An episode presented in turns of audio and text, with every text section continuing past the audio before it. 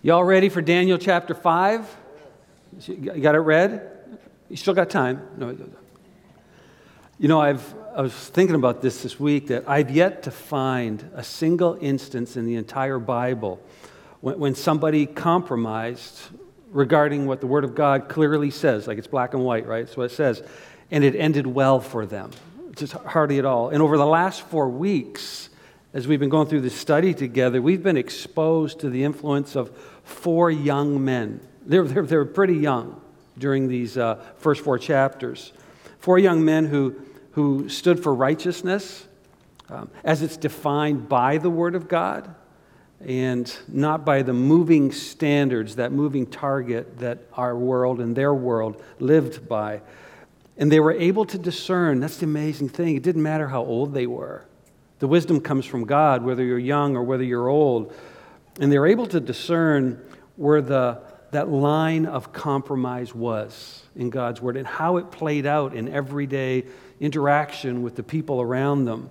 And we've been able to see firsthand um, by reading this, God's given us an idea of what real success looks like. This is what God's looking for. And over the first four chapters of Daniel, God used Daniel and Shadrach, Meshach, and Abednego to bring his light to a great king who was living in the dark. Not exciting, because that's what God does. Uh, that's what God does through his own children. And like Daniel, you and I, uh, this week, this afternoon, we're each going to have um, opportunities, and God will provide those opportunities to share the gospel truth what it really says. And God provides those encounters where you and I get to shed His gospel light to people who are living in darkness, like you and I once lived. Completely oblivious at times to what's really going on. To speak the truth in love.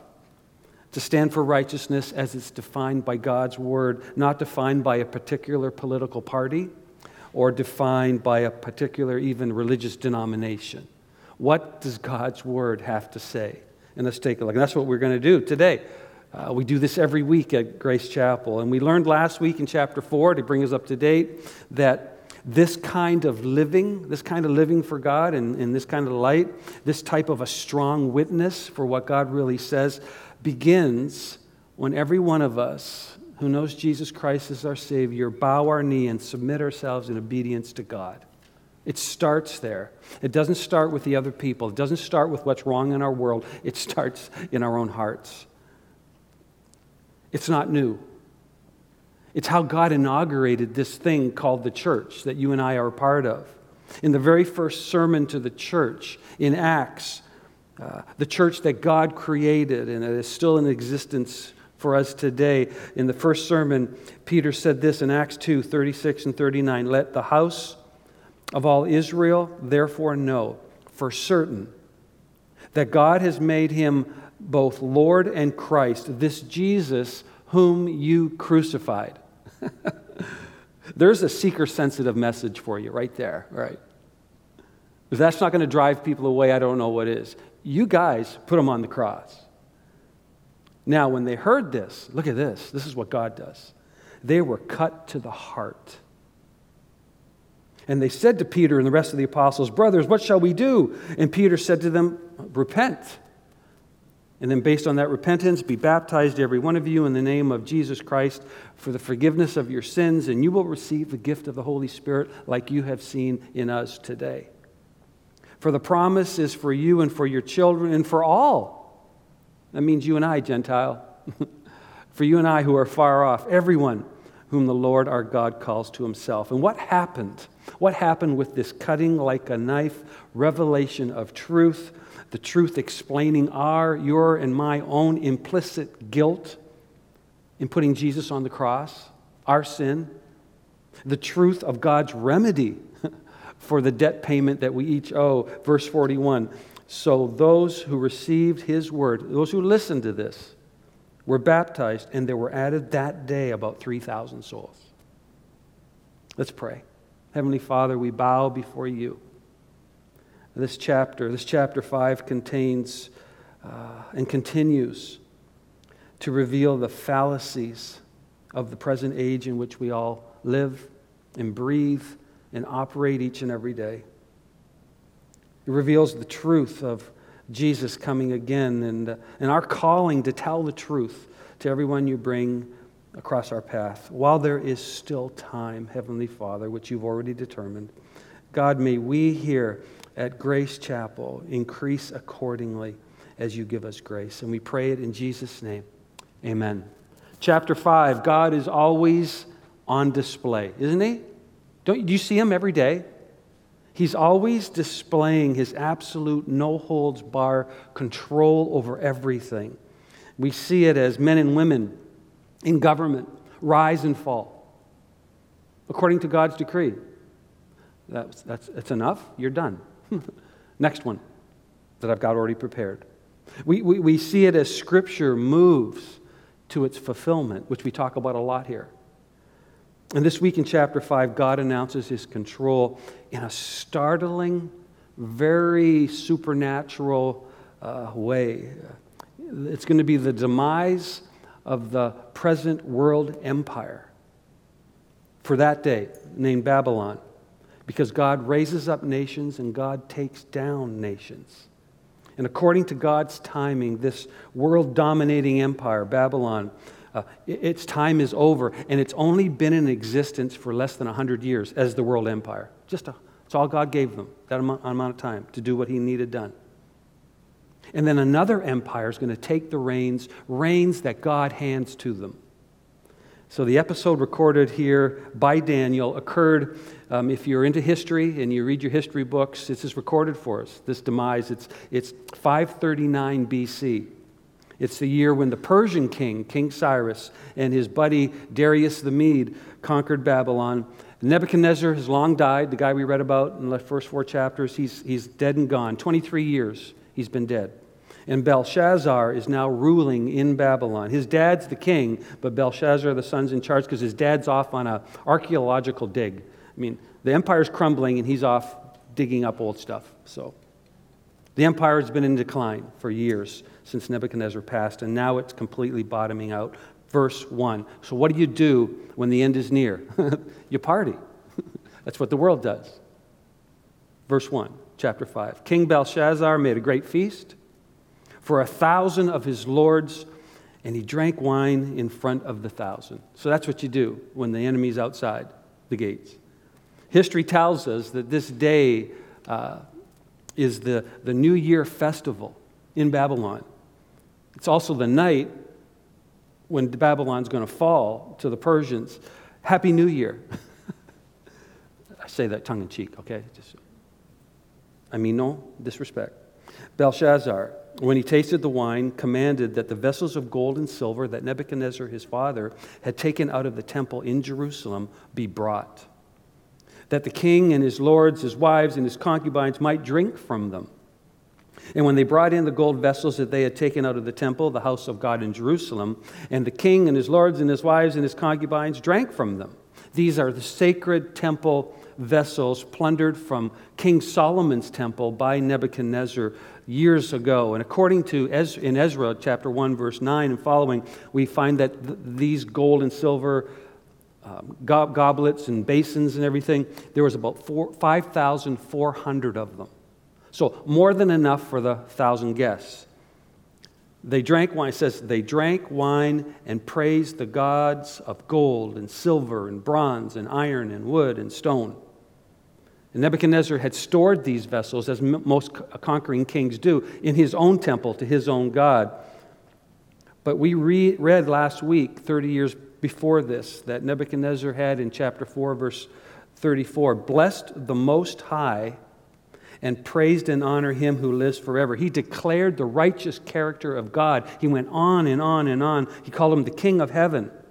So he probably wouldn't have thought of ever desecrating these vessels to honor God, a God who had, we read last week, utterly humbled him.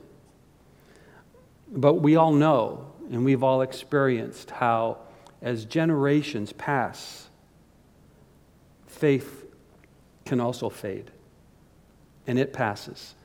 Often, faith in God does not last even one generation. We see it over and over again. And in Babylon, the focus of worship had returned to gold, silver, bronze, idols uh, fashioned by man. So, according to Isaiah we, and other prophets, we know that the use and worship of idols by Israel had played a major part in them being in the position they were in right now a conquered, enslaved people. See, God will not be mocked, God will not be ignored. According to his timing, justice will roll. And he didn't approve of the Babylon's worship of gods and idols, other gods uh, either. It didn't go unnoticed by God. Look at verse 5. Immediately, so they're drinking from the vessels. It's almost like if you're a Jew and you're reading this, you're going, oh no, something bad's going to happen. And it did. Immediately, the fingers of a human hand appeared and wrote on the plaster of the wall of the king's palace opposite the lampstand. And I'm, I'm sure everybody saw and looking at that went, oh man, I've had too much to drink. and then they looked up, you saw it too? Oh no, it's real. And the king saw the hand as it wrote, and then the king's color changed. I'm thinking white. And his thoughts alarmed him. His limbs gave way, and his knees knocked together. Yeah, it says that. His knees knocked together. The king called loudly to bring in the enchanters, the Chaldeans, and the astrologers. And the king declared to the wise men of Babylon Whoever reads this writing and shows me its interpretation shall be clothed with purple, have a chain of gold around his neck, and shall be the third ruler in the kingdom. That might you might say, why just the third ruler and king? Well, he's the second highest position. So this is the highest position he can give because his dad's the king. And then Belsh, but they can't, he calls in the wise men, they can't interpret it, can't. And then King Nebuchadnezzar was greatly alarmed. I mean, that's getting worse. And his color changed. I don't know what happens, what the next color is, but it changed again. And his lords were perplexed, and everybody's like, whew, and then all of a sudden, the next couple verses, the queen mother, his, his mom, his, his dad's wife, remembers there's this guy. We haven't talked to him for a long time. He's off in a closet somewhere. There's this guy named Daniel. I remember now. And Daniel, by this time, is probably in his 80s. So, as a young man, so influential, then things started to deteriorate and he's off on the sidelines. And God brings him back in his 80s. Yes, there is hope for us. And, he remi- and she reminded Belshazzar that his forefather Nebuchadnezzar, his great great great grandfather, had elevated and used Daniel on occasion to, with great success. And so Daniel's brought in in the next verses 13 through 15, and Belshazzar explains the, the problem and he butters up Daniel because that's what good leaders do. And in verse 16, he says, Now, Danny, I didn't, he didn't call him Danny. if you can read the writing and make known to me its interpretation, you'll be clothed with purple and have a gold chain around your neck and shall be the third ruler in the kingdom. I love Daniel's answer.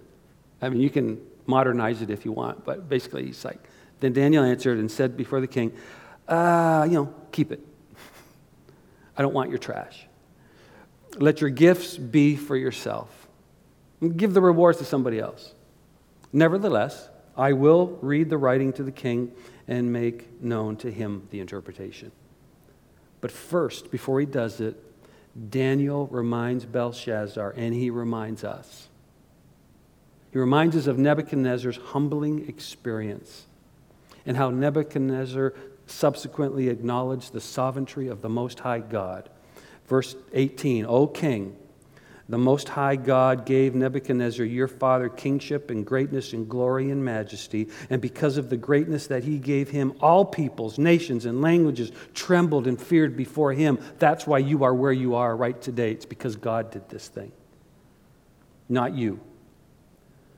Whom he would, he killed, and whom he would, he kept alive, whom he would, he raised up, and whom he would, he humbled. But when his heart was lifted up and his spirit was hardened, so that he dealt proudly, he was brought down from his kingly throne, and his glory was taken from him, and he was driven from among the children of mankind, and his mind was made like that of a beast. We saw this last week. And his dwelling was that with wild donkeys. He was fed grass like an ox, and his body was wet with the dew of heaven until he knew that the Most High God rules the kingdom of mankind and sets over it whom he will. In contrast to Nebuchadnezzar, Belshazzar is, a, is incorruptibly proud, incorrigibly proud. Incorrigibly proud. And you, his son, verse 22, Belshazzar, you've not humbled your heart. This is huge. You've not humbled your heart. And you knew this. You knew this story. But you've lifted up yourself against the Lord of heaven. Just look at what you're doing tonight with stuff that belongs to God's temple. And the vessels of his house have been brought in before you, and you and your lords and your wives and your concubines have drunk wine from them, and you have praised the gods of silver and gold, of bronze and iron, wood and stone, gods which do not see or hear or know anything, but the God in whose hand is your breath. I need to, to repeat that a lot to myself. The God in whose hand is my breath. And whose are all your ways you have not honored. Then from his presence the hand was sent, and this writing was inscribed. And this is the writing that was inscribed Mene, Mene, Tekel, Parsin. This is the interpretation of the matter. And on the surface level, these words, these words, everybody knew what they meant. They literally meant a mina. These are forms of, of, of money, uh, units of, of, of, money. A mina, a mina, a shekel, and a half shekel. That's, that's what the, was written on the wall. It's money. And these units of measurement, God is using this image of monetary weights that were put on a scale to see, oh, that's worth a mina. It, it, it, weighs as much as a mina. And they're being placed on a scale. Each word describing a unit of money, and each word carries a double meaning. First of all, mene. It sounds like a verb that means to number. So, God, he says, God has numbered the days of your kingdom and brought it to an end. Time is up. The next word is tekel. The word, it's, it's the word for shekel. It kinds of rhymes. Sounds, and it sounds like a verb which means to weigh. You have been weighed in the balances and found wanting. You know, the reality of you and I today, of our life, the reality is it's on God's scales that everything is weighed. All your dreams, all your aspirations, your retirement account, uh, your bank account today, your job, everything is weighed on God's scales. God's scales, not our scales, not our ways of evaluating, because they're faulty and they're clouded and they're biased. God's scales are the true estimates of your worth and my worth. Peres, and that means half shekel. And it sounded like a verb that means to break in two. Your kingdom, he said, Daniel says, is divided and it's given to the Median and the Persians, the Medes and the Persians. I want us just to pause just for a second and consider something personal today. And consider the reasons why Belshazzar and why the current sacrilegious conditions in, in his kingdom were to be brought to an end. Because this isn't new. I mean, this goes on all the time, right? It's spelled out for us by God, recorded by Daniel, to teach us a lesson. God's leaving this story for us just like he gave Judah, of whom Daniel was a part, a story in 2 Kings 17 and told them why their brothers and sisters in northern Israel had been defeated and carried off by the Assyrians, never to be seen again. And Judah heard that story and didn't respond accordingly, and now they're in the same kind of mess. The worship of idols, the worship of anything before God, the worship of anything above God and the refusal to honor the living God will not be tolerated. God is patient. Amen? I mean, yeah. Oh my, if He wasn't, I wouldn't be here. Would you? God is patient, but only He knows the limits of His own patience. We don't, and we should not push that button. For each of us, for the leaders around us, it's God's timing. His clock is ticking. How long will we be given in America? Do you ever stop to think about that? Do you think this country is going to go on forever? Some of the things I hear in, on the news makes me think that uh, people think that. When is it enough? When is it final? And then God moves on to his next purpose for this planet, and America's job is done. How are we balancing on the scales of God's justice today? And then not just as a nation, how about as a church? True to his word, and against Daniel's earlier objection, verse 29, then Nebuchadnezzar gave the command, and Daniel was clothed with purple, and a chain of gold was put around his neck, and a pro- proclamation was made about him that he should be the third ruler in the kingdom. These honors were meaningless. And Daniel knew it. Because that very night, Babylon fell. That very night, King Belshazzar was killed. And Darius the Mede, Cyrus's buddy in arms, ascends the throne in the province of Babylon. 30, verse 30. That very night, Belshazzar, the Chaldean king, was killed, and Darius the Mede received the kingdom, being about 62 years old. You know the accolades that we all have received in life for various things?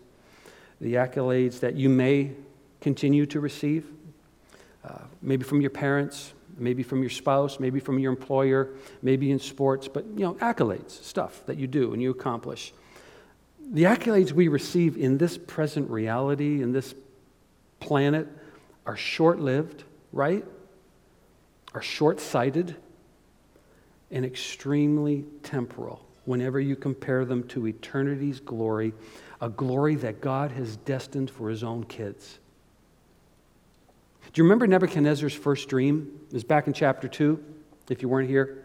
There was a statue. Remember? The head was made out of gold, and then the next part of the statue, the, the torso, was silver, and then you cut down to the, the legs and the thighs, and they were bronze, and then iron, and then what were the feet? Clay and iron, exactly, clay and iron. The first kingdom, we are told by Daniel back there in chapter 2, that first kingdom was represented by the head of gold, Nebuchadnezzar. A prediction that Daniel was privileged to make. It's, it's, amazing. And it's already passing away in his lifetime. Right before Daniel's eyes, the predictor earlier is now in a fulfilled prophetic event. This is amazing, right? It's like happening in his own lifetime. As God orchestrates world history, Daniel's seeing it all happen right before his eyes, and he's a major player in the whole thing. And the second kingdom, the kingdom of Persia, the Medes and the Persians, the silver, the next part, under Cyrus, Darius, is being given. It's being given the, the temporary, we need to understand this, the temporary rulership of all nations. Is it just haphazard planning? Is this just the normal course of, of life and it just sort of just sort of happens and evolves? Is it just a fortuitous event for the Persians? Oh man, we're going to get to conquer Babylon tonight. Isn't that, isn't that cool how that worked out? And Second Chronicles records it for us, the event in verse chapter 36, verse 22. Now in the first year of Cyrus, king of Persia, that the word of the Lord by the mouth of Jeremiah might be fulfilled. Because Jeremiah said, in 70 years, after you get taken into captivity, you're going to be able to come back home. The Lord stirred up the spirit of Cyrus, king of Persia, so that he made a proclamation throughout all his kingdom. And he also put it in writing. Thus says Cyrus, king of Persia, the Lord, the God of heaven, has given me all the kingdoms of the earth. He, he, he gets it. And he has chain, charged me to build him a house, because it was all destroyed by Nebuchadnezzar, a house, a temple at Jerusalem, which is in Judah. Whoever is among you of all his people, so all you Jews, who are scattered around the known world right now. May the Lord his God be with him. Let him go up. The Jews, because of this event that Daniel's a part of, get to go back home at the end of 70 years of discipline for, for disobeying God. And God made the arrangements. And God had his current administrative assistant, Cyrus, write the invitation. And then look at this, it gets even better. Ezra records it in Ezra 1 7. Cyrus the king also brought out the vessels of the house of the Lord that Nebuchadnezzar had carried away from Jerusalem and placed in the house of his gods. Cyrus, these, the, what Belshazzar was, was uh, degrading by having this big party with them, Cyrus comes in, they're now his. He gives them to the Jews, says, Take them home. Take them back, build a temple, put them back where they're supposed to be. You can try all you want to put yourself above God and His plans for your life, but He always gets the last laugh. 150 years before this event that we're reading about in Daniel chapter 5, Isaiah the prophet recorded this, and it's one of the reasons why so many modern critics of the Bible say Isaiah couldn't have written this, because it's, it's too spot on. Thus says the Lord your Redeemer, who formed you from the womb I am the Lord who made all things. Never forget it. Who alone stretched out the heavens, who spread out the earth by myself. Didn't need any help. I frustrate the signs of liars. I make fools of diviners, who turns wise men back and makes their knowledge foolish who confirms the word of his servant and fulfills the counsel of his messengers, who says of Jerusalem, She shall be inhabited. She might be destroyed one day, but she shall again be inhabited in the cities of Judah. They shall be built, and I will raise up the ruins. Who says to the deep, Be dry, and I will dry up your rivers. Who says of Cyrus, who isn't even alive yet for 150 years, who says of Cyrus, He is my shepherd. He's not the shepherd. I am, even of a pagan king. And he shall fulfill all my purpose. Saying of Jerusalem, this is what Cyrus is going to say, and we just read that he did. She shall be built, and of the temple your foundation shall be laid. As God predicted, and it unfolded to the letter concerning Israel, here's a question what has God said? What has God predicted about our future, church? Back to Acts chapter 2 that we began with, verse 16 in Peter's message. Talking about everybody saying, What is going on on the day of Pentecost? We're hearing the gospel of God through Jesus Christ in our own language from men who don't know that language. How, what's going on here? But this is what was uttered through the prophet Joel, Peter explains. And in the last days, days that you and I are still living in, it shall be, God declares, that I will pour out my spirit on all flesh. And your sons and your daughters shall prophesy, and your young men shall see visions, and your old men shall dream dreams. Even on my male servants and female servants in those days I will pour out my spirit, and they shall prophesy. And I will show wonders in the heavens above, and signs on the earth below blood and fire and vapor of smoke. The sun shall be turned to darkness, and the moon to blood before the day of the Lord comes the great and magnificent day. And it shall come to pass that everyone who calls upon the name of the Lord shall be saved. Both judgment and mercy in the same breath. And Peter's t- Peter tells these Jews by the thousands, many of whom will be the, the very first Christians in God's church that he's creating on that day that the significance of the Holy Spirit's empowerment to speak languages that they didn't know is found, like everything else, in God's saving purposes. It's always about that. It's always about God's redemption and His salvation, as the prophet Joel said was going to happen one day, and it's happening. And in the last days, in these final days, when the, when the, when the age to come is inaugurated, God's promises to pour out His Spirit again to all people. And Peter declares that this is now beginning. Before their very eyes, they're seeing the prophecy of Joel being fulfilled. In contrast to the selective and occasional outpouring of the Holy Spirit on a king or on particular prophets in the Old Testament, you and I today, the Spirit comes without regard to age, male or female, social status, and as we read between the lines here, ethnic origin. Old Testament prophets made known the Word of God to the people by speaking the Word of God to them. And not much has changed, has it, for you and I?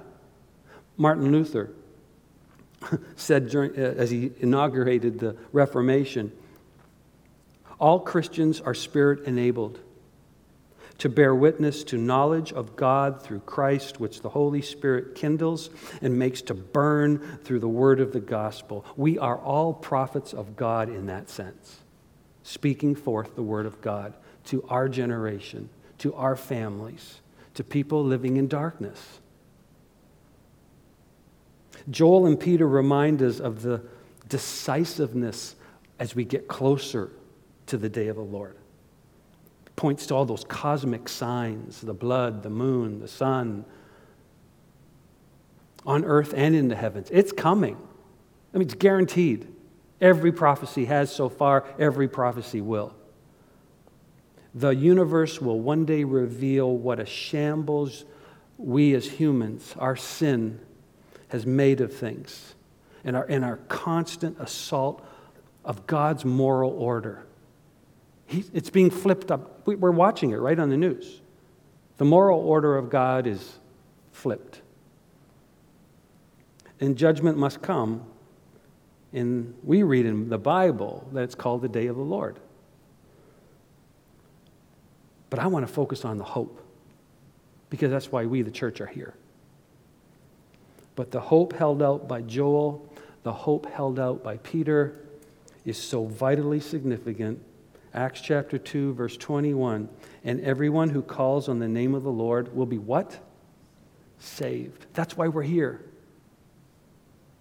And today we're living in a time of rapid social change. We're living in a time of absolute moral decay, environmental crisis, left, right, and center, and seemingly um, unmanageable uh, economic and political problems. So we can certainly identify, as other past generations have been able to also, identify with both Peter and Joel's sense of the end being now. But God comforts, comforts us today with Daniel chapter 5 that history is not out of control. God reminds us that He is constantly at work, saving who He wants, who He's calling and you and I get to live in this time.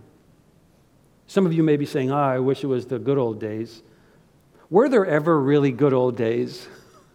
Because your parents said, oh, I wish it was the good old days back then. We get to live in this time of the Spirit's life giving presence where we are indwelt by the Holy Spirit of the third person of the Trinity. Inside of me. Is he inside of you? And there's the challenge, right? Will we call on the name of the Lord and be saved? More importantly, will we tell others about that calling and pray for their salvation? Would you rise with me? Before we close in worshiping our Heavenly Father, let's pray to Him, united as one, as a family, dedicated to the mission of the gospel of Jesus Christ. Heavenly Father, we bow in your presence, humbled that you cared so much for us in 2021, that you wrote down